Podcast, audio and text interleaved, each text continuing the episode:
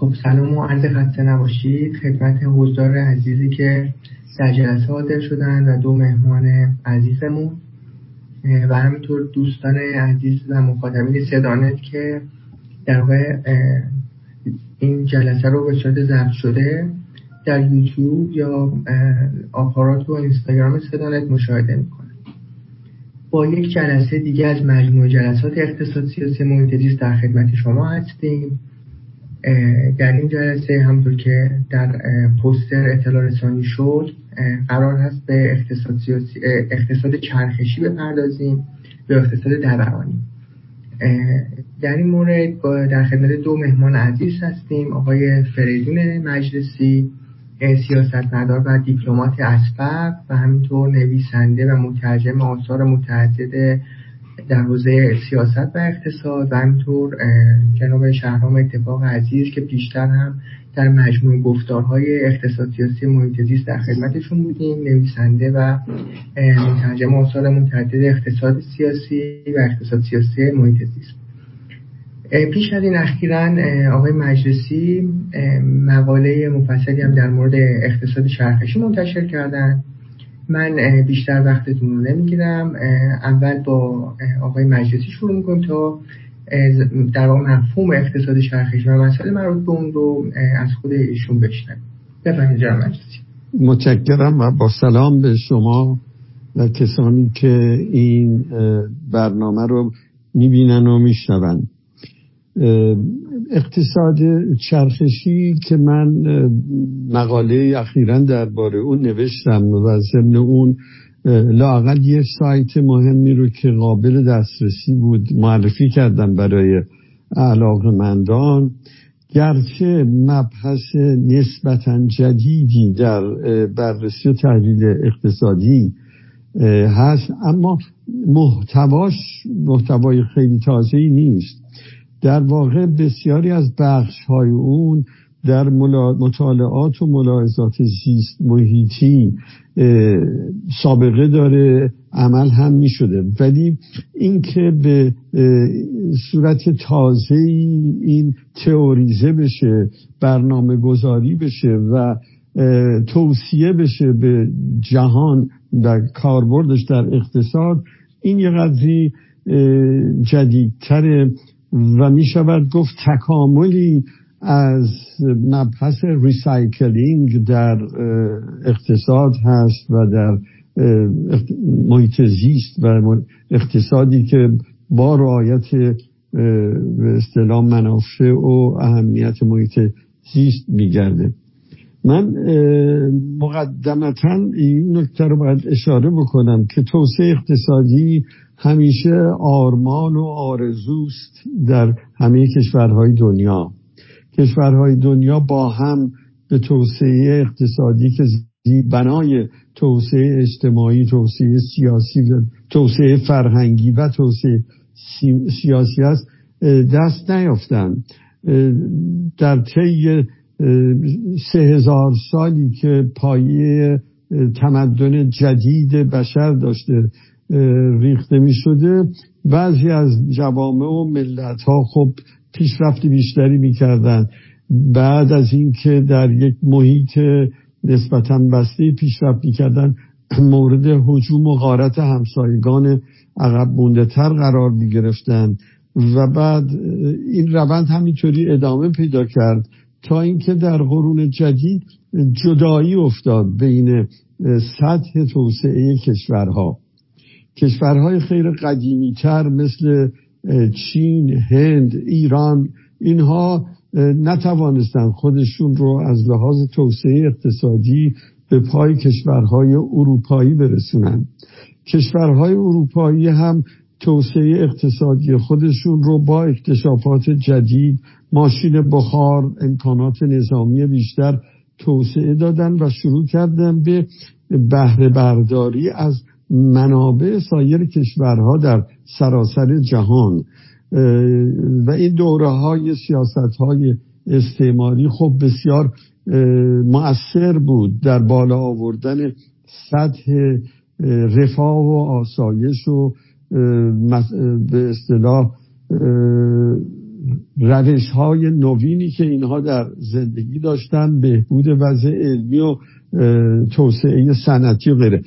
ولی خب به چه باهایی به باهای دیگران بخشی از این انجام گرفت. نمی‌خوام تخته بکنم مسایی خودشون بهره برداری های از امکانات خودشون به خصوص در باب توسعه, توسعه فرهنگی و مدنی ولی اون توسعه مادی و رفاه بخش بزرگیش دستاوردهایی بودش که از خارج می آمد دوران استعمار در قرن بیستم به تدریج پایان یافت و پایان یافتن دوران استعمار باز هم به تدریج دستی کشورهای اروپایی رو از اون منابع کوتاه کرد یا مشکل تر کرد من در این باره از آمریکا اسمی نیاوردم نمیارم برای که آمریکا یکی از کشورهایی است که دارای منابع وسیع و گسترده بوده. بعدها این کشور هم وارد عرصه بین المللی شد. و با ورودش اتفاقا شرایط بازرگانی کشورها به نسبت روابطی که با اروپایی ها داشتن بهبود هم پیدا کرد. ولی به هر حال سطح رفاه اروپایی مورد آرزوی مردم خاورمیانه پاکستان هند افغانستان چین و غیره بود که دوچار فقر بودند و به دلیل فقر دچار نارسایی های صنعتی بودند و به اون دلیل نمی توانستند از منابع خودشون استفاده کنند و معمولا از این منابع طبیعیشون به صورت خام فروشی باز به همون کشورهای پیشرفته استفاده می‌کردن من نمی‌خوام این مسائل دانسته رو تکرار کنم فقط بخوام بگم که توسعه چین. خیلی اهمیت روی این قائلم. برای اینکه پیشگام دیگران در یک حجم غیرقابل مقایسه بود شد. چین اکنون یک میلیارد و چهارصد میلیون جمعیت داره. علا رقم این که در حدود 20 سال هست دونسته جمعیت خودش رو موفق شده جمعیت خودش رو ثابت نگه داره. و از به اصطلاح فاجعه افزایش بیشتر جمعیت جلوگیری بکنه. ولی در این زمان توانست به کمک همون جمعیت همون کارگران ارزان همون امکانات از منابع خودش طوری بهره برداری کنه که باز به تدریج سطح رفاه و آسایش جامعه چین رو از حاشیه های شرقی خودش در سواحل اقیانوس آرام و سواحل رودخانه یانسکیانگ که رگ خون رسانی چین هست در قسمت های باز شرقی و تا حدودی نزدیک به مرکزی تر چین و این قسمت ها به تدریج آباد شدن. سی سال طول کشید.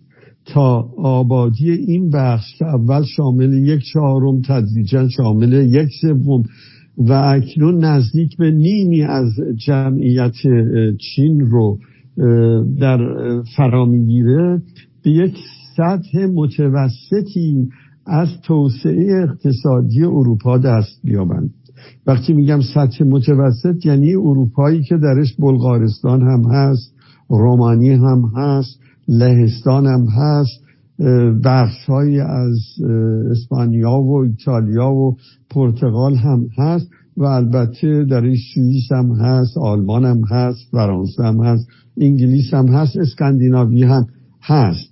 خب این سطح متوسط خودش خیلی بالاست.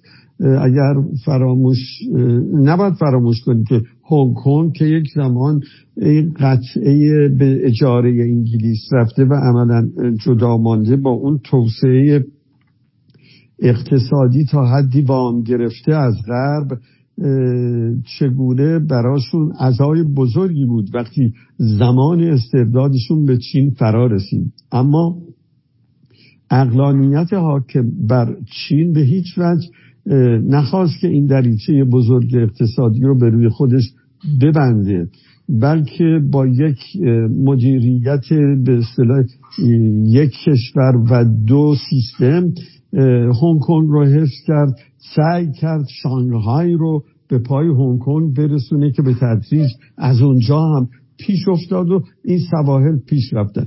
خب اینها یک تاریخچه است از توسعه که خودش هزینه بر بوده. چه هزینه های اقتصادی اجتماعی و زیست محیطی اما می‌خوام به اینجا برسم که به دنبال چین هند هم وارد همین مسیر شد. هند هم با یک میلیارد و چهارصد میلیون جمعیت.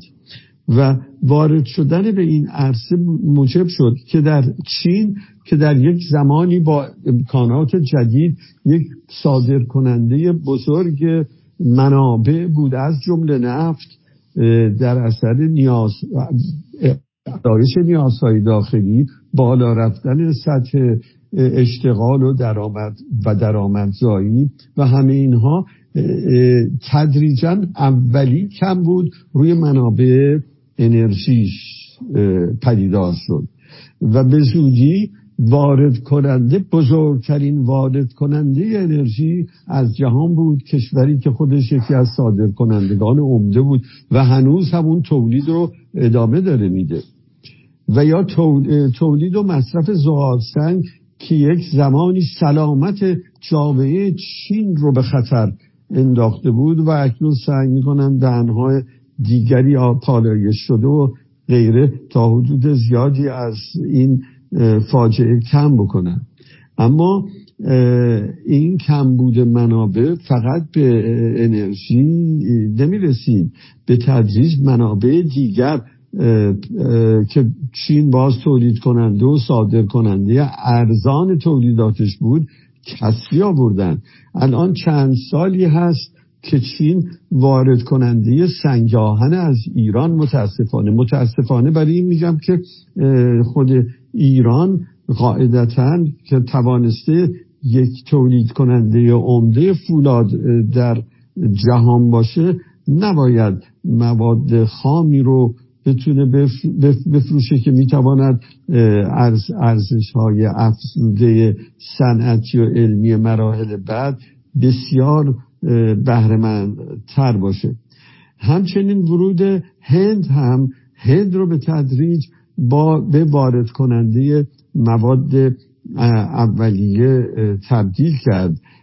البته هند هم منابع زغال سنگی داره که ادامه توسعه هند هندی ها رو هم تا پای خفگی از آلودگی های سوخت زغال سنگ پیش برده. منابع دیگرش با سلسله جبال عظیم ایتالیا هیمالیا به اصطلاح در دسترسشون هستند. ولی به هر حال اینها دارن منابع خودشون رو میبلند و رو به منابع جهانی آوردن. امروز شما در هر جای دنیا برید پای چین رو در بیان می‌بینید. در سریلانکا در پاکستان در آفریقا به خصوص شرق آفریقا و حتی غرب آفریقا در جای مختلف اینها مشغول بهره برداری های مختلف از منابعی هستند که بتوانند ملت خودشون رو و سیر بکنن. به رفاه برسونن سطح زندگی رو ببرن بالا. مسئله به توسعه یکیش این است که هر چقدر پیشرفت می‌کنه مصرف رو به صورت تصاعدی بالا می‌بره. یعنی اگر یک خانواده با یک سطح درآمد متوسطی یک میزان مصرف داشته باشه وقتی اون سطح درآمد متوسط به بالاس میل می‌کنه. مصرف های اون خانواده دیگه به نسبت تعداد افرادشون توسعه پیدا نمی‌کنه. به نسبت های تصاعدی گاه دو برابر و سه برابر میشه. و وقتی این رو در یک جامعه ضرب می‌کنید که در حال توسعه است رو به توسعه هست می‌بینیم خود توسعه که آرمان بوده تدریجا چگونه تبدیل به مسئله میشه. این مسئله امروز دوگانه است. یکی مسئله داخلی خود این کشور هاست. دومی دیدگاه کشورهای توسعه یافته است که انگار توسعه را حق اکتسابی خودشون می‌دونن. و گاهی که این آمارها و رقمهای بهره برداری از منابع رو توسط کشورهای دیگر یا خود کشورهای در حال توسعه می‌بینن تعجب می‌کنن که چرا اینها سهم ما رو کنار نمی‌گذارن. حق ما چی میشه؟ یعنی نمی‌خوام بگم واقعا این حرف بیان میشه ولی گویای این مطلب است که شما از توسعه دست بردارید که ما بتوانیم به توسعه خودمون ادامه بدیم. اگر امروز در فرانسه شما می‌بینید امروز نه بیش از دو ساله که شورش های این جلیق زرد ها رو که می‌بینید که خواهان بهبود درآمد بالا رفتن سطح درآمد هستند به اصطلاح اعتصاب رانندگان تاکسی ها متروها و غیره و هواپیما که همه می‌بینند که با درآمدهاشون نمی‌تونن اون سطح زندگی متعارف رو حفظ بکنن متوجه نیستن که اصولا زیر بنای تدارکاتی کشورهاشون در حال کاهشه. و شاید دولت هاشون هم کمتر به این توجه دارن. اما یکی دو سال هست که من در مقالات و اینها می‌بینم که به این موضوع دارن توجه می‌کنن که نمی‌توانند پاسخگوی نیازهای مصرفی مردمانشون به نسبت های سابق باشن. با اینکه خوشبختانه موفق شدن جلوی افزایش جمعیت های خودشون رو که یکی از نشانه های عقب ماندگی هست بگیرن. و البته می‌دونید که جمعیت به دو صورت افزایش پیدا می‌کنه.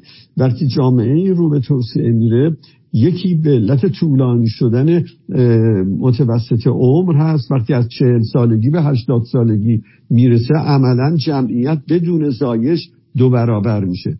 دومی از محل زایش تولید نسل ها و تولید مثل خب اینها هر کدوم غذای جدید می‌خوان. من در اون مقاله آغاز کرده بودم که مصرف که آب دنیا در قرن گذشته یک هشتم شده. وقتی جمعیت دنیا از یک میلیارد به هشت میلیارد میره انگار مصرف خیلی سرانه هر کس از آب یا آبی که به هر انسانی بتواند تعلق بگیره به یک هشتم کاهش پیدا می‌کنه. البته میزان کاهش بسیار بسیار بیشتر از یک هشتمه. برای اینکه منابع آب شیرین بزرگ جهان یا در دریاچه بایکال هست یا در حوزه آزون هست و چند رود بزرگ اینطوری نیست که در سراسر جهان در دسترس باشه و همه هم بتوانند از اونها بهرهمند بشن. بنابراین این منابع رو به کاهشه. این چیز هاست که تدریجا مردم رو در اقتصاد اول به فکر recycling انداخت. یعنی بازیافت که بتوانند از تمام چیزهایی که مصرف میشه به نوعی بازیافت بکنن امروز بازیافت خودش چسبیده و شده بخشی از کل اقتصاد چرخشی. من اول خواستم اقتصاد گردشی به نامم دیدم که نه این ایجاد سوء تفاهم می‌کنه یه دی خیال می‌کنن این اقتصاد اقتصاد گردشگری و توریسم و این چیزها هست و همون چرخشی فارسی و دورانی که اون هم به هر حال به اندازه کافی فارسی محسوب میشه اکتفا کردم. ببینید صنعت این بر بهره برداری از منابع خودش لطمه زننده شدید به محیط زیسته. بعضی از فلزات مثل طلا مثل مس اینها به ترتیباتی به خلوص می‌رسند که ناچار هستند مواد آلوده و سمی رو مصرف کنند که مردم تا یک شعاع وسیعی در اطراف خودشون رو هم آلوده می‌کنه و نسل های بعدی اینا رو روشون تأثیر گذاشته. طلا در آمریکای جنوبی متاسفانه در بخشهایی که رودخانه ها زیاده و رسوبات طلا در پای آبشارها به صورت ذرات زیاده طلا رو خیلی راحت در جیوه حل می‌کنن و بعد با بخار کردن جیوه قطعات طلا میمونه. این کار یک روش شناخته شده صدها ساله است. که عملا بشر الان بیش از دو قرن اینو ممنوع کرده. ولی خب در صنعت آب طلاکاری طلا رو رو جیوه حل می‌کنند و روی سطح فلز می‌کشند و ملغمه رو رو با حرارت جیوش رو بخار می‌کنند. و این یکی از سمیترین کارهای ممکن هست. در طلا و همچنین در مس از مواد سمی دیگری استفاده می‌کنه که کشنده است. حالا من نمی‌خوام به روش هاش فکر بکنم فقط میگم که این توصیه نمیشه. به همین دلیل در یک کشور مثل آمریکا که سالانه میلیون ها تن فولاد تولید می‌کنه امروز به یه سطحی از توسعه و مصرف رسیده که اگر سالی چند میلیون اتومبیل مصرف میشه. با یه درصد کمتری سالی چند میلیون اتومبیل از رده خارج میشه.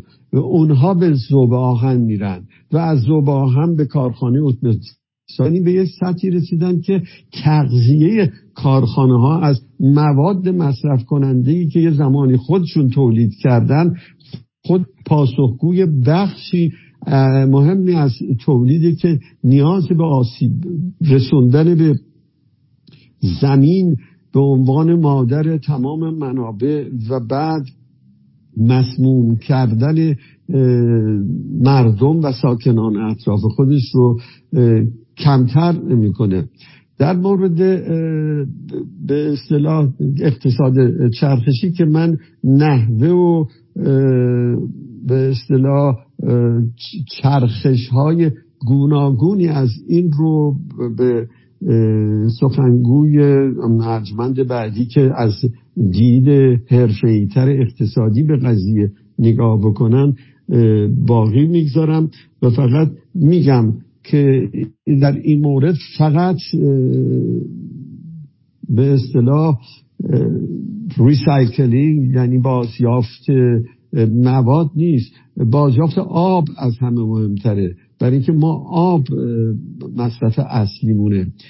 آبی که باید در شهر مصرف بشه مصرف بشه. اگر چنانچه شما بتوانید این آب رو بازیافت بکنید می‌توانید مشوق مصرف هم باشید. بهداشت عمومی پاکیزگی عمومی همه این رو تایید می‌کنه. اگر بتوانیم اون آب رو بازیافت کنیم و اون بازیافت دوباره وارد چرخه محیط زیست بشه از جنگلکاری کشت تا برسه به کشت های گلخانه ای که بتواند جلوی تبخیر آب رو بگیره. اینها هم یک نوع به اصطلاح چرخشی است در اقتصاد که براش باقی مونده نمونه. یعنی امروز به صنایع توصیه می شود که چیدمان خودشون رو طوری انجام بدن که اگر موادی هم به عنوان دور ریز داشته باشند اون دور ریزها به یه مرحله رسیده باشه از که خودش بتواند نوعی تولید محسوب بشه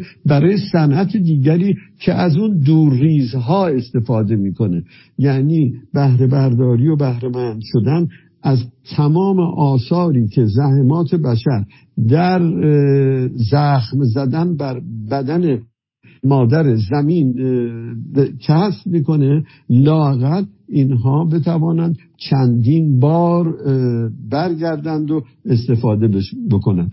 علاقه مندی بشر به نوع کالاهای عتیقه تر مثل مثلا مبلمان دیویست ساله این خودش یه حسنی داره که براش ارزشی قائل هستند که هر آسیبی بهش برسه بلافاصله می‌برن ترتیب اصلاح اون آسیب رو میدن. نه اینکه به عنوان دور ریز امری رو که به خصوص در آمریکا خیلی مرسوم بود و روز به تدریج داره کاسته میشه از بین ببرن.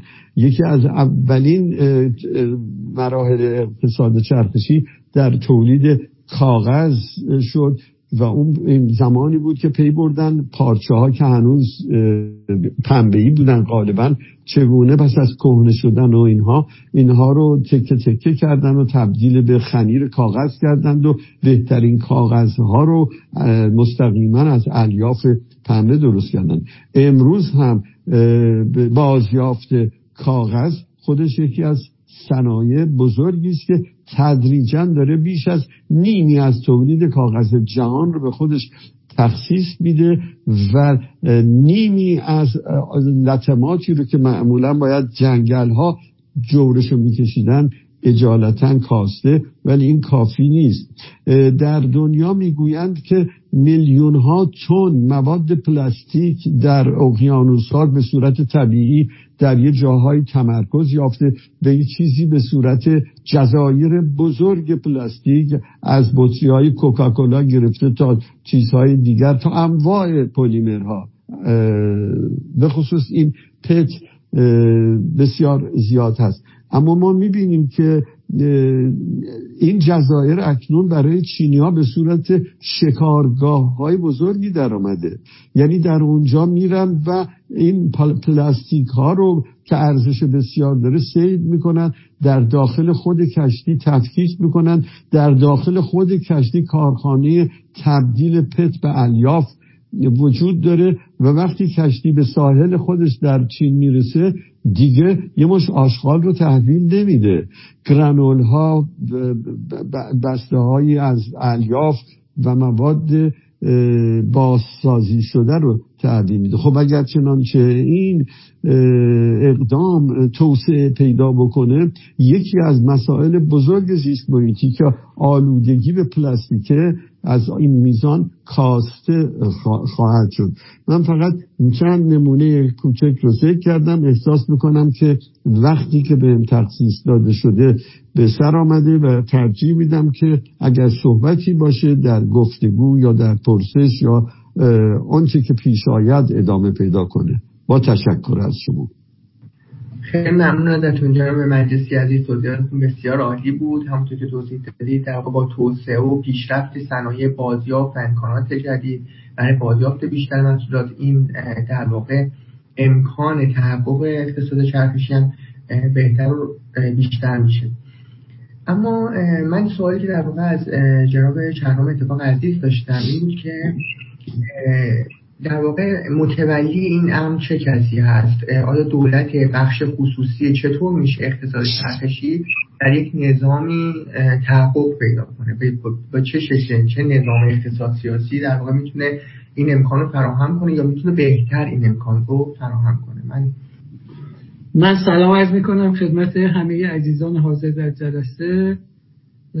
سلام عرض می‌کنم خد... سلام مجدد عرض می‌کنم خدمت آقای فریدون مجلسی استاد ارجمند خودم و تشکر می‌کنم از مؤسسه صدانت برای این فرصتی که برای این گفتگو فراهم آوردن چون صحبت کردن در مورد این مسائل بسیار مهمه. خب بحثی که امروز داریم بحث اقتصاد چرخشیه و مطالب بسیار آموزنده و ارزنده ای استاد فریدون مجلسی مطرح کردن که در واقع مقدمه اصلی این موضوع و همه اون چیزهایی که باید در این فضا گفته بشه در واقع مهمترین و کلیدی ترین مسائلی که لازم بود گفته شد.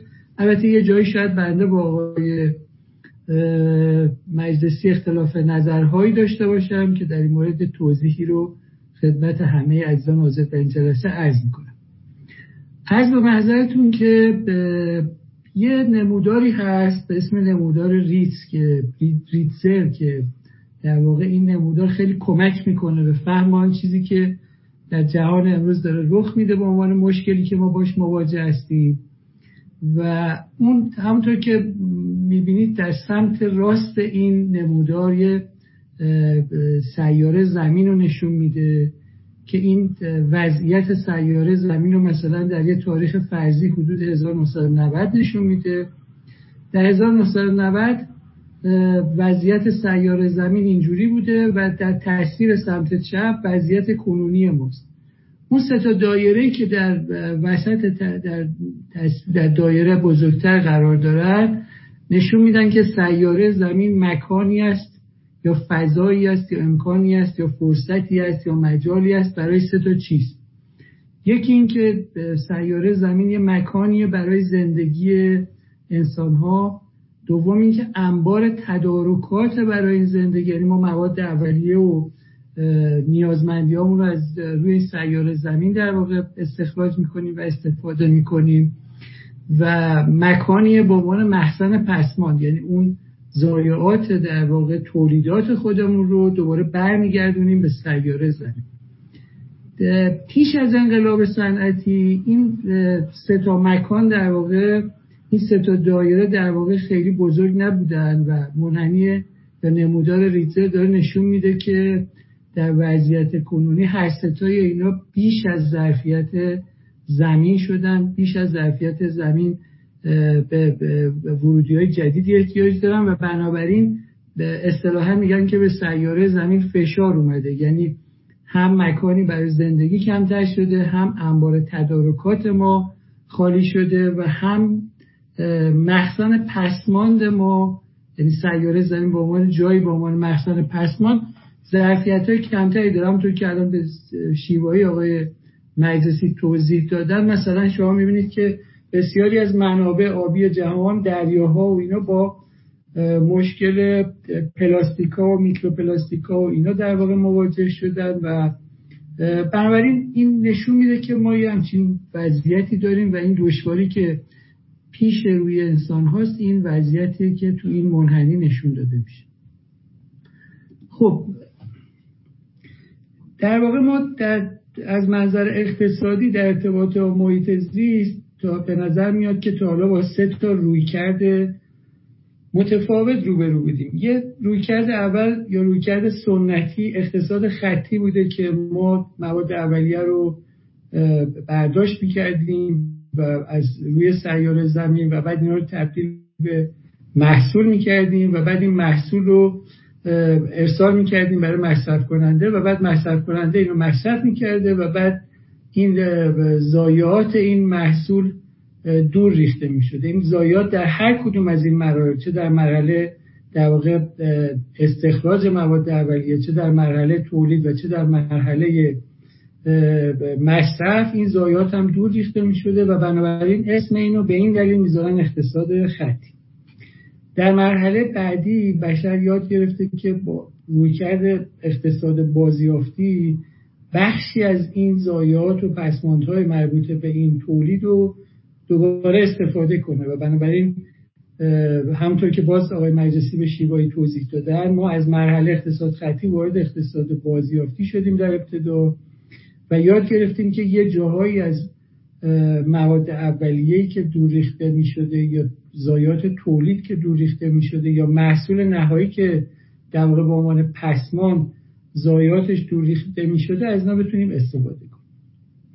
شکل متعالی تر و پیشرفته تر این در واقع اقتصاد چرخشیه به این معنی که این رویکرد حلقه در این رویکرد در واقع شما تقریبا به پسماند صفر می‌رسید. خروجی هر مرحله از تولید یا مصرف تبدیل به ورودی یه مرحله دیگه ای از تولید یا مصرف میشه.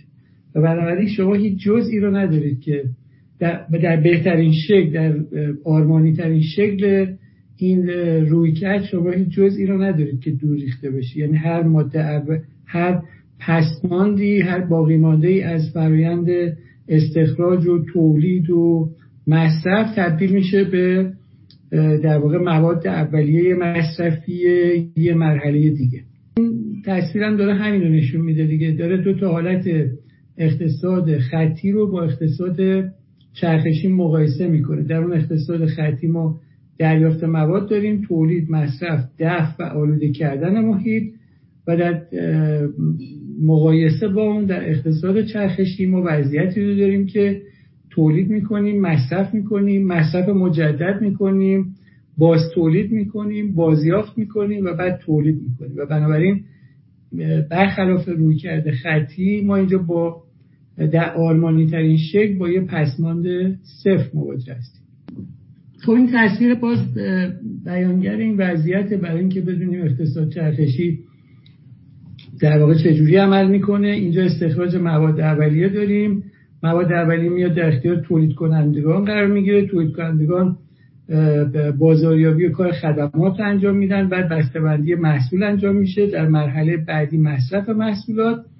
وقتی ما توی فرآیند اقتصاد چرخشی قرار بگیریم با این باز مصرف به دو شیوه در واقع رخ میده. یه باز مصرف بیولوژیکی هست یه باز مصرف مکانیکی هست. در باز مصرف مکانیکی ما مثلا مواد رو آسیاب می‌کنیم همونطور که باز به شیوای های مجلسی توضیح دادن مثلا همون پلاستیکایی که چینیا میرن از توی آب دریا می‌گیرن و اینا رو تبدیل می‌کنن به مثلا گرانول و دوره می‌تونن به عنوان مواد پلاستیکی استفاده کنن. این نمودار داره همونو نشون میده یا بازیافت می‌کنیم به شیوه های مکانیکی و شیمیایی یا استفاده مجدد می‌کنیم توی بسته بندی محصولات یا چیزای شبیه به این تو فرایند بازمصرف بیولوژیکی هم باز یه فرایند مشابهی رخ میده که ما می‌تونیم در واقع از اون پسماندها استفاده کنیم. خب این در واقع به, انجمن اقتصاد جهانی یه اقداماتی کرده که توی این بحث ما جالبه و به شکلی هم در انتها برمیگرده به سوال مهمی که آقای مشتبه تبا تبایی عزیز مطرح کردن انجمن بین المللی در واقع اقتصاد این این داده ها رو به ما میده. میگه تنها 8 8 و 6 8 6 درصد. 8 و 6 دهم درصد از اقتصاد جهان. الان در وضعیت فعلی چرخشیه. و پیش بینی می‌کنن که عواید اقتصادی اقتصاد چرخشی معادل 4500 میلیارد دلار تا سال 2030 باشه.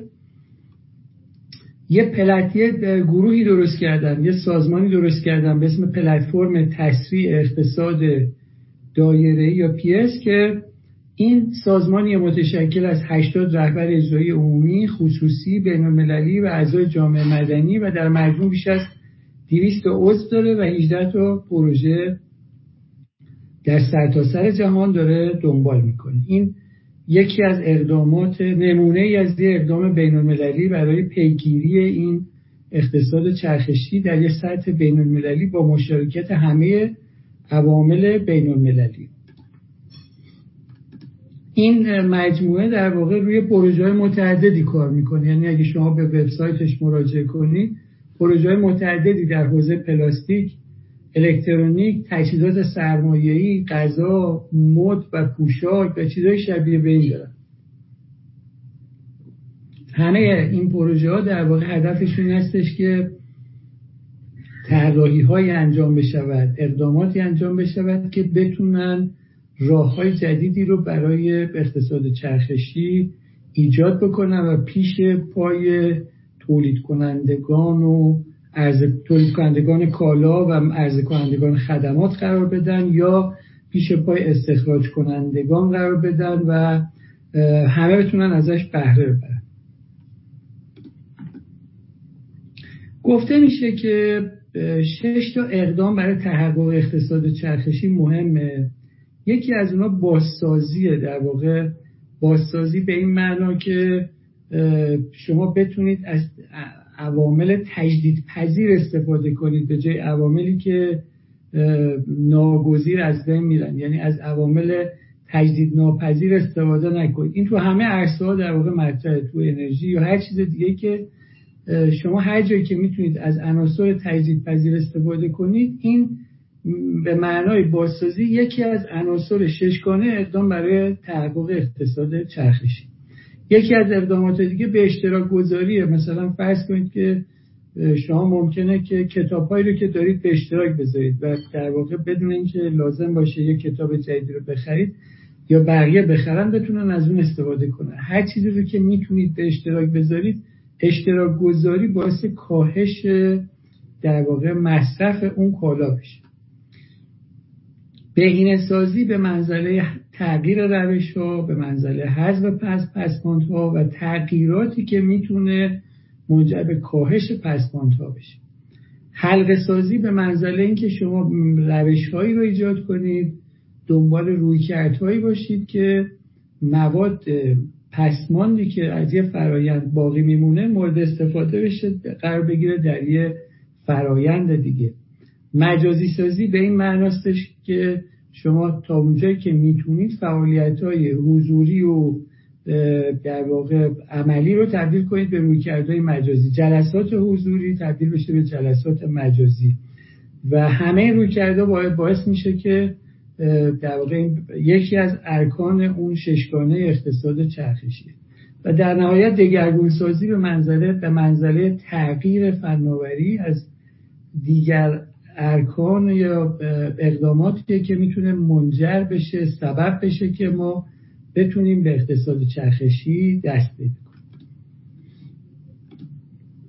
خب حالا همه حرفایی که من عرض کردم مطالبی که خدمتتون عرض کردم یه سری منتقدان جدی هم داره دیگه. یعنی یه عده از منتقدان معتقدن که آنچه که گفته شده خیلی هم درست نیست و یه جایی اشکالاتی داره. من به دو نمونه از این اشکالات در این جلسه اشاره می‌کنم که این موضوع مورد بحث چیه. یکی از چیزهایی که مورد بحث قرار می‌گیره اینه که بهش میگن تاریخیگری. در واقع میگن که اصر حجر یا اصر سنگ به این دلیل خاتمه پیدا نکرد که حجر یا سنگ تموم شد. به این دلیل خاتمه پیدا کرد که بشر تونست دست به فناوری های جدیدی پیدا بکنه و در اثر اون فناوری های جدید اصولا دیگه نیاز به سنگ یا حجر به اتمام رسید. در این مورد می‌تونم در یه کارپوپر یه فیلسوف که یه جمله زیبایی داره. میگه بیشتر مردمی که در یک دوره تاریخی به سر می‌برن به پذیرفتن این باور نادرست تمایل دارن که نظمها و قواعد مشهود پیرامون خود را قوانین کلی و جهانی در زندگی, زندگی اجتماعی بدانند و آن را مطابق خیر و صلاح همه جوامع بشمارند.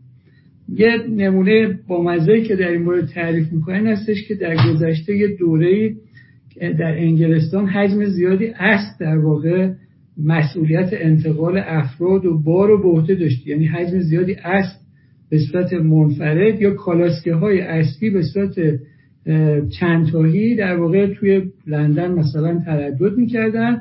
و جالب بدونید که یکی از دردقه های خاطر مردم در اون زمان این بوده که یا افرادی که شهر رو اداره می‌کردن این بوده که مدفوع این اسباب به قدری زیاد بوده توی لندن که یه گزارشی منتشر میشه که پیش بینی می‌کنن تا مثلا ده سال دیگه 20 سال دیگه شهر لندن زیر مدفوع اسب مدفون میشه و با مشکلات عدیده مواجه میشن. چند سال بعد کنفرانسی توی ایالات متحده برگزار میشه. اونا هم بهش نتیجه نمی‌رسن و چند سال بعد کارخونه فورد اولین خودروی خود بنزینی خودش رو در واقع گازوئیلی خودش رو در واقع تولید می‌کنه و اصلا قصد و کالاسکه و اون فناوری برچیده میشه. در واقع شما در یه ادواری از تاریخ با رویکردهای جدیدی رو مواجه میشید. بشر اون رویکرد قدیمی رو به کلی کنار می‌ذاره و بنابراین وقتی اونا رو کنار می‌ذاره و فناوری های جدید و رویکرد های جدیدی رو استفاده می‌کنه. همه اون پیشبینی ها نگرانی ها و معادلات پیشین به کلی کنار گذاشته میشن و ما با یه دنیای جدیدی مواجه میشیم. یعنی اگه تصور کنیم انسانهایی که برای سوخت فقط می‌تونستن از چوب آتش زدن هیزم استفاده کنن اونا دنبال این بودن که ببینن که مقدار چوبی که روی سیاره زمینه چقدر است و چقدر می‌تونن از این انرژی استفاده کنن؟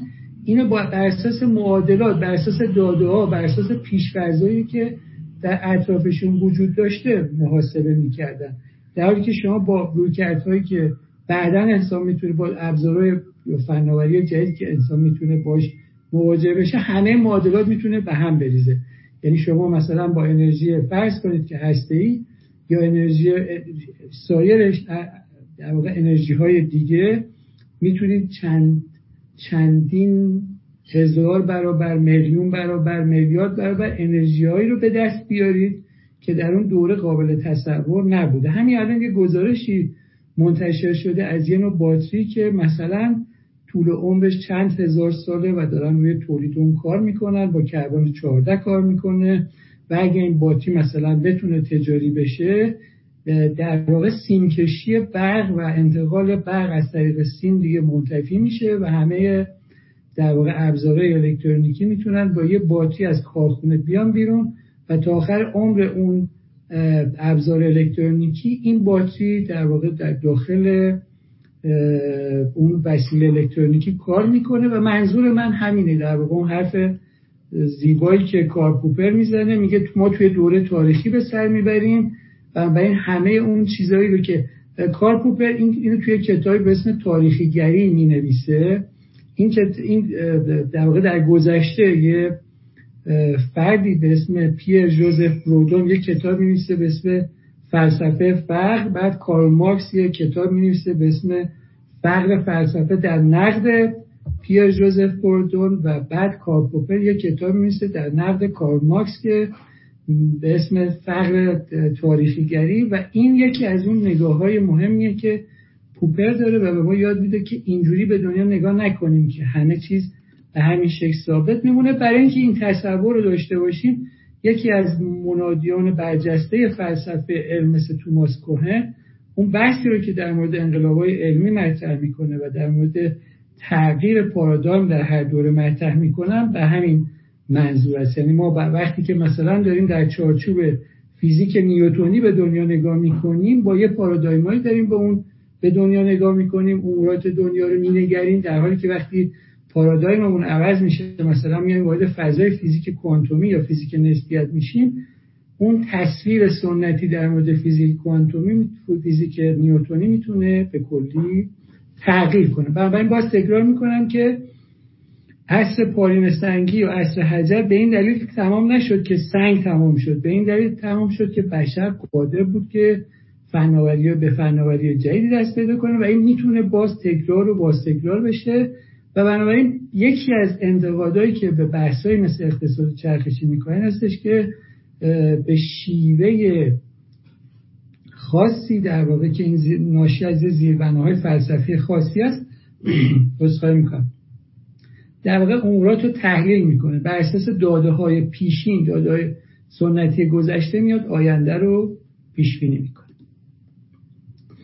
یه دونه یه, یه انتقاد دیگه که در واقع به اقتصاد چرخشی مطرح هست این هستش که گفته میشه که هر روی کردی مبتنی بر اقتصاد چرخشی با دو, دو جور محدودیت مواجه یه محدودیت فنیه یه محدودیت اقتصادی. یعنی شما اگه بخواید اقتصاد چرخشی رو به خدمت بگیرید یا رویکردهای مبتنی بر اقتصاد رویکردهای مبتنی بر اقتصاد چرخشی رو متحقق بکنید با دو جور محدودیت اساسی مواجهید. یکی محدودیت های فنیه یکی محدودیت های اقتصادیه.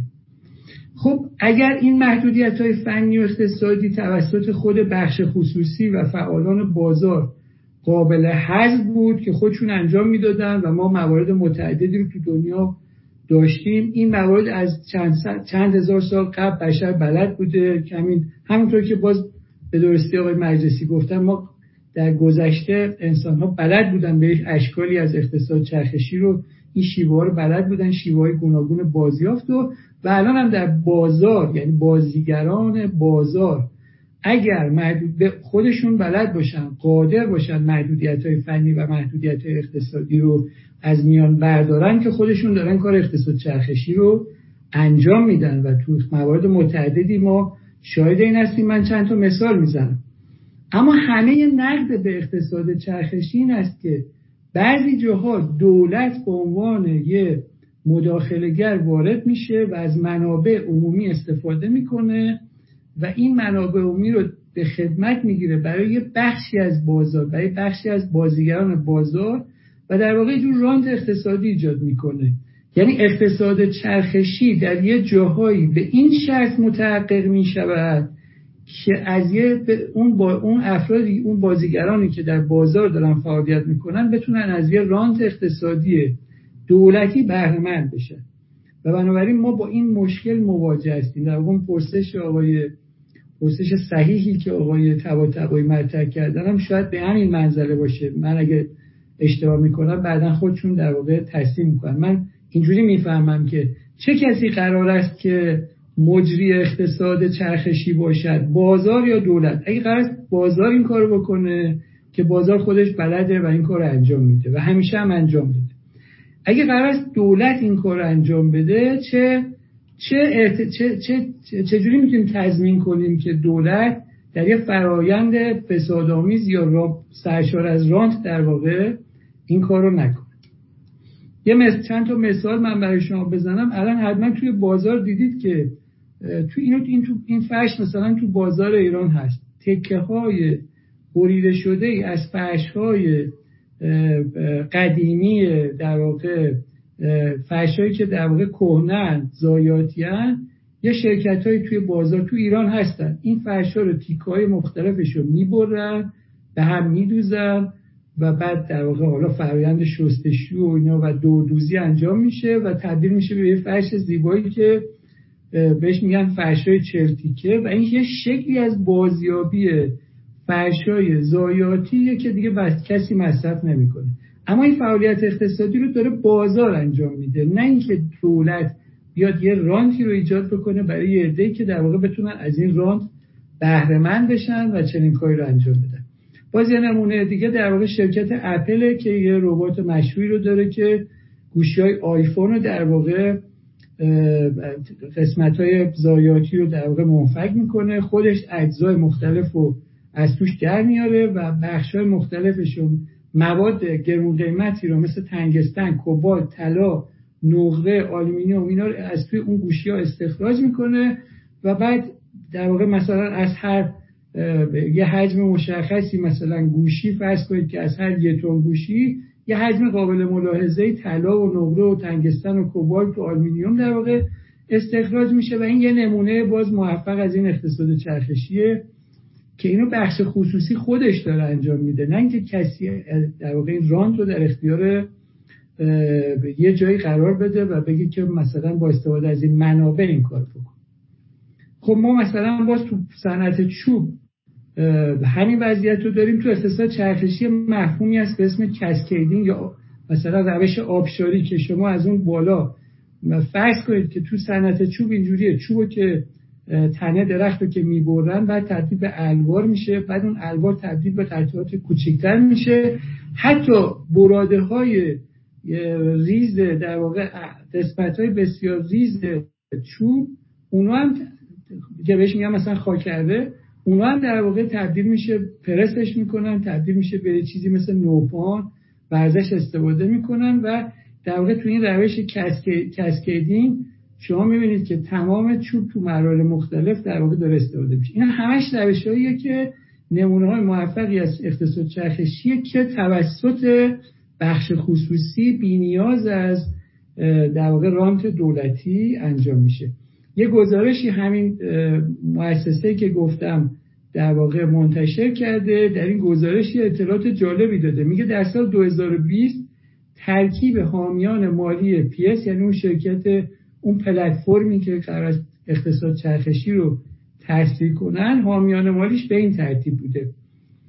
خدمتتون عرض شود که دولت ها 60 درصد منابع مالی اینو تامین کردن 30 درصد و شرکت ها تامین کردن و 10 درصد و بنیاد ها حالا منتقدین این بحث رو دارن که این پروژه‌ای که مؤسساتی شبیه این دارن انجام میدن اینا می‌تونه کاملا هدفمند باشه و مسائل خاصی رو برای یه عده خاصی حل بکنه و یه عده خاصی از این رانت بهره مند بشن و این مجموعه ها شرکت ها و دولت ها هم دست به دست هم دارن یه فرایند خاصی رو در این حوزه طی می‌کنن.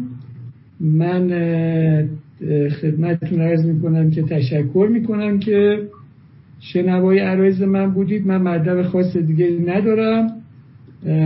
آقای مشتبه تبا عزیز من اگر اجازه دیگه میکروفون رو خاموش می‌کنم و منتظر در واقع پرسش و فرمایشات شما و آقای مجلسی میشه. خیلی ممنون. اتفاق عزیز. با توضیحات خوبتون. جناب مجلسی شما به نظر معلوم که وارد بخش گفتگو بشین. شما نکاتی که دارید رو بفرمایید. ببینید من بخواستم یه قدری ادامه بدم روی موضوع آب. در یک کشوری مثل ایران. یعنی ما خب کمبود آب داریم.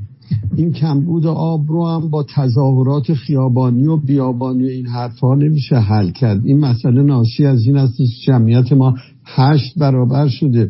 نمی‌تونیم به خاطرات گذشته بگیم که توی اهواز چنین بوده در اصفهان چنان بوده و اینها. اونا مالی حجم کوچکتری در یه ساعت دیگری بوده. پس باید برگردیم به یه بخش دیگری که مربوط میشه به این اقتصاد چرخشی. و یه مقدار هم ما درش دخالت کنیم. اگر من بخوام یه چیزی رو به عنوان شوخی اضافه کنم به فرمایش چه دوست ارجمندمون راجع به اینکه لندن داشت زیر پهن دفن می‌شد که یک به اصطلاح مثال کلاسیکی هم هست. و میشونم بگم اگه چهار تا کارشناس اصفهانی رو میبردن اونجا بلافاصله می‌گفتن آقا کاری نداره ببرینشون توی بیابون همه رو تبدیل به خربوزه می‌کنیم و برمیگردیم. برای اینکه اون هم یه راه حلی براش پیدا می‌کردن. اما اینکه ما بخوایم آب رو تولید کنیم مثلا ایرانی که بیش از 2500 کیلومتر در شمال و جنوب مرز آبی داره دسترسی داره به آب بخواهد حتی این آبها رو به روش خورشیدی تبخیر و تقطیر بکنه که الان در اسپانیا در مقیاس بزرگ در دویست کیلومتر مربع کشاورزی سرپوشیده یعنی گلخانه‌ای در صحرای اسپانیا انجام میشه. خب این هزینه داره و بسیار جمعیت از عظیم ما نباید همشون در تهران و اصفهان متمرکز شن. ما باید جمعیت رو کنار آب ببریم نه آب رو با هزینه های گذاف کنار جمعیت بیاریم. اون, اون جمعیت اون مراکز مرکزی کشور ما هستن و هزینه هایی هم داره. آب رو هم باید به اونها برسونیم. اما در اون ادامه بخشی که فرمودید که دولت باید عهدهدار باشه یا ملت که به خوبی نشون دادند که هم دولت هم سازمان های بزرگ و نهادها هستن هم می‌رسه به خود مردم. ولی بعضی چیزا مثل آب رو وقتی شما می‌خواید تولید بکنید یه هزینه زیادی داره. وقتی بخواید از کنار دریا به مراکز مصرف هم بکنید باز یه هزینه بسیار گذافی رو داره. در اینجا آیا این رانت نیست؟ این رو بخوایم در اختیار یک گروه خاصی از مردم قرار بدیم. درسته کشور نسبت به همه مسئولیتی داره و نسبت به اون کسانی هم که دچار این کمبود هستن نسبت به کسانی که فرض کنید در گیلان و مازندران زندگی می‌کنند و از یه رانت طبیعی برخوردار هستن به اینها هم باید یه حقوقی داده بشه. ولی این حقوق نباید رایگان باشه. رایگان بودن فقط به پول دریافتی نیست. یعنی فقط باید به خانه آب داد که این متصل باشه به فاضلا. یعنی تا وقتی که مسئله فاضلا به خودش و اتصال خودش رو به اون لوله بازیافت آب وصل نکنه نمیشه بهش آب داد. این آب مال اون نیست مال یه ملتی هستش. لوله کشی های آب خونه ها دیگه نمی‌تواند در ایران به کلفتی دو اینچ و نیم اینچ و اینها باشه. یک چهارم اینچ باید حد اکثر لوله هایی باشه که برو بیاد. شیرهای آب باید هوشمند بشه که وقتی دست رو از زیرش می‌کشید خود به خود ریزش آب قطع بشه. اینها به اصطلاح اقتصادی کردن بیش از حد نیست. اینا واقعیت است که اگر ما بخوایم همه ملتی در آسایش زندگی بکنن باید این رو رعایت بکنن. در ژاپن که کمبود زمین داره کشت برنج بردن روی دریا. می‌دونید چه کار می‌کنن؟ روی دریا پایه کوبیدن روی دریا و اون بالا رو آب انداختن و خاک ریختن و مزرعه برنج درست کردن. اون وقت زیر این پایه که مثل یه پل روی دریا هست چوری های زنبیل های نصبی که توی اون زنبیل ها از مروارید یعنی از این صدف های تولید مروارید گرفته تا ماهی های بزرگی که توی آب دریا زمینی که هستن محفوظ هم هستن دارن پرورش می‌کنن و مرتب هم از ماهیش استفاده می‌کنن هم از مرواریدش هم از بالا برنجش. و اون برنج هم تازه سرپوشیده هست. رو سقفش هم پنل های الکتریکی گذاشتن و سالی هم دو بار سه بار در اونجا برنج کش میشه و حرارت داخلیش هم کاملا در تنظیم مصرف آبش هم درسته که روی دریا هست و همه چی ولی باز هم در اون محیط سربسته از همه جا کمتره. اینها چیزهایی هستش که ما باید یاد بگیریم و انجام بدیم.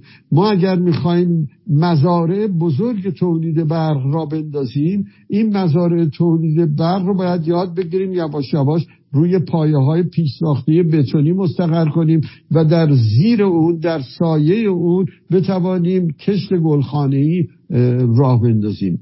به عبارت دیگر باید سطح کشت های گلخانگی این مملکت به قدری زیاد باشه در کیلومترهای مربع و صدها کیلومتر مربع که سقف اونها بتواند یک منبع بزرگ تولید برق باشه.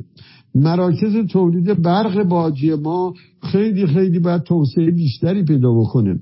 ما در خراسان یه سیستم ایرانی 1500 ساله تولید برق داریم که باد بزن اون یعنی به صورت پروانه این مثل ملغ و آسیاب های بادی اروپایی نیست بلکه به صورت عمودی هست که بادبان هایی در اونجا هستن که بادبان اصلی اون بالاترینه که سطح بزرگ جذب باد رو داره و اهرامی که ایجاد می‌کنه این محور رو میچرخونه که بیاد سنگ آسیاب رو بچرخونه.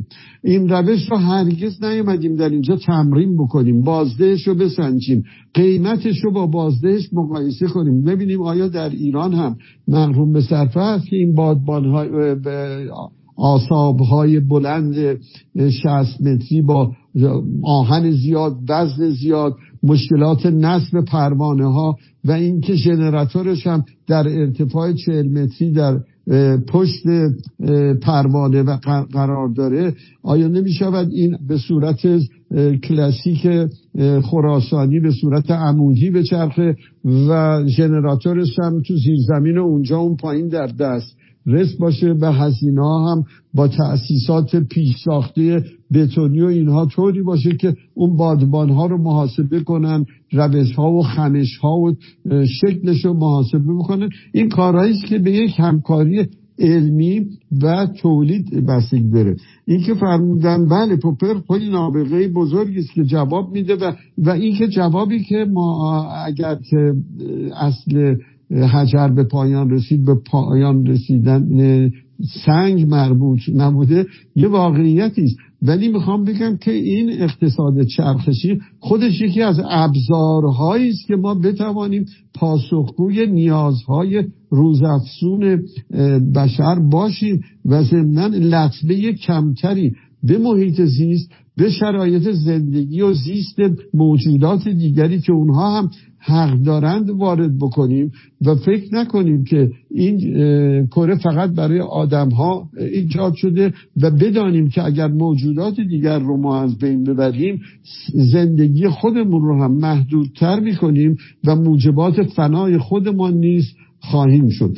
به هر حال من خیلی خوشحالم از اینکه می‌بینم جوانهای ما راجع به این بحث این یه بحثی است که نسبتا جدید در مباحث اقتصادی. می‌بینم که اینطور به روز در معرض این مطالب هستن و پیگیری می‌کنن و دنبال می‌کنن و باید نشون بدیم که ما هم به این دنیا تعلق داریم. خیلی متشکرم. من ارزی ندارم. خیلی ممنونم جناب مجلسی عزیز با توضیحات خوبتون. جناب اتفاق شما بفرمایید من فکر می‌کنم به کافی در توضیحات مبسوطی که لازم بود داده شده و فقط به دو نکته اشاره می‌کنم با توجه به فرمایش آقای مجلسی. تقاضا می‌کنم به این پوستری که الان من اینجا به اشتراک گذاشتم توجه کنید. ببینید این پوستر مسئله یکی از مسائل آب آب در کشور ما نشون میده و همطور که تو این پوستر مشهوده بخشی از صنایع فولاد و پتروشیمی تو کشور در واقع در زیل تدابیر دولتی در, در زیل مداخله دولت در اقتصاد در واقع در نقاط کم آب کشور ایجاد شده. و بنابراین باز من همون عرض اولم هم در واقع روش تاکید دارم که یکی از مشکلات بزرگ ما مداخله دولت در اقتصاده. یعنی شما ببینید ما یه مرز آبی خیلی ارزشمندی در جنوب کشور داریم و اگر قرار بود که این صنایع پتروشیمی به صنایع فولاد توسط بخش خصوصی در واقع احداث بشن اونا حتما می‌رفتن مثل بقیه جای دنیا تو مرزهای آبی این صنایع آببر رو در واقع ایجاد می‌کردن. در حالی که توی بخش دولتی یعنی این صنایع به خاطر حمایت های دولتی به خاطر رانت دولتی به خاطر حامی پروری در فرایند دموکراسی اومدن در واقع اینا رو در این مناطق احداث کردن. و بنابراین من باز روی مسئله تاکید می‌کنم که چون آقای مجلسی روی بحث آب در واقع تاکید داشتن یا الان مثلا این تصویر پوستری که من نشون میدم خدمتون این وضعیت خوزستان رو نشون میده. پروژه های متعددی که در واقع در سرشاخه های آب کشور باز توسط دولت ایجاد شده مداخله دولت در محیط زیست و بعد این آب از این سرشاخه ها منتقل شده به شهرهای مختلف و به اصفهان به قوم به جاهای مختلف منتقل شده. و باز این نشون دهنده مداخله دولتیه و بنابراین هر جایی که ما با بخشی از مشکلات ما در حوزه محیط زیست مداخله دولت در این اموره. مثلا همونطور که به درستی آقای مجلسی گفتن ما شیوه سنتی برای سیستم های گرمایش و سرمایش داریم تو یزد داریم تو جای مختلف داریم و اصلا شیوه مختلفی رو می‌تونیم استفاده کنیم. چرا اینو قابل استفاده نیست؟ برای اینکه دولت مداخله می‌کنه در اقتصاد شما امروز می‌تونید یه لیتر بنزین رو به قیمت خیلی ارزونتر از یه لیتر آب بخرید. دولت در واقع اونجا یارانه انرژی داره میده. این یارانه انرژی اقتصاد رو مختل می‌کنه و حذفش هم اوضاع همه اوضاع اقتصادی رو کشور باز بدتر می‌کنه. یعنی ما توی موقعیتی هستیم که یارانه انرژی وضعیت اقتصاد رو مختل می‌کنه حذفش هم بکنیم باز وضعیت بدتر میشه. چون روشش اینجوری نیست. روش حل مسئله این هستش که ما آزادسازی کلی قیمت رو انجام بدیم. و من بحثم همون در مورد بحث مداخل دولت این هستش که هر جایی که دولت وارد فرایند تصدیگری و بنگاهداری و مداخله در اقتصاد میشه ما حتما با این مشکلات مواجهیم و ضمن تایید فرمایش آقای مجلسی عزیز عرض می‌کنم که بخشی از این امور ناشی از مداخله دولت در اقتصاد من سخن رو کوتاه می‌کنم. تشکر می‌کنم از شما آقای طباطبایی خیلی ممنون از شما با توضیحات خوبتون. فقط من یه سوالی داشتم جناب مجلسی های شما هم در واقع با این نظر همدلی دارید که در جایی که در واقع تجم... در واقع تصمیم گیری های کلان اقتصادی به شکل متمرکز در جایی در واقع انجام بشه در جایی مثل دولت. و در واقع اقتصاد بیشتر دست بخش دولتی است تا بخش خصوصی. در واقع این امکان تحقق اقتصاد چرخشی مختل بشه. یعنی شرط لازم تحقق چنین اقتصادی یا نظام بازار آزاد هست؟ ببینید ما در یک زمانی که اصلا بازار آزاد نداشتیم چاره ای نبود که دولت اقدام بکنه. در زمانی که ثروتکی پیدا کردیم متعلق به دولت بود. لازم بود که دولت وسایل ابزارها و مسیرهای ورود بخش خصوصی رو باز کنه.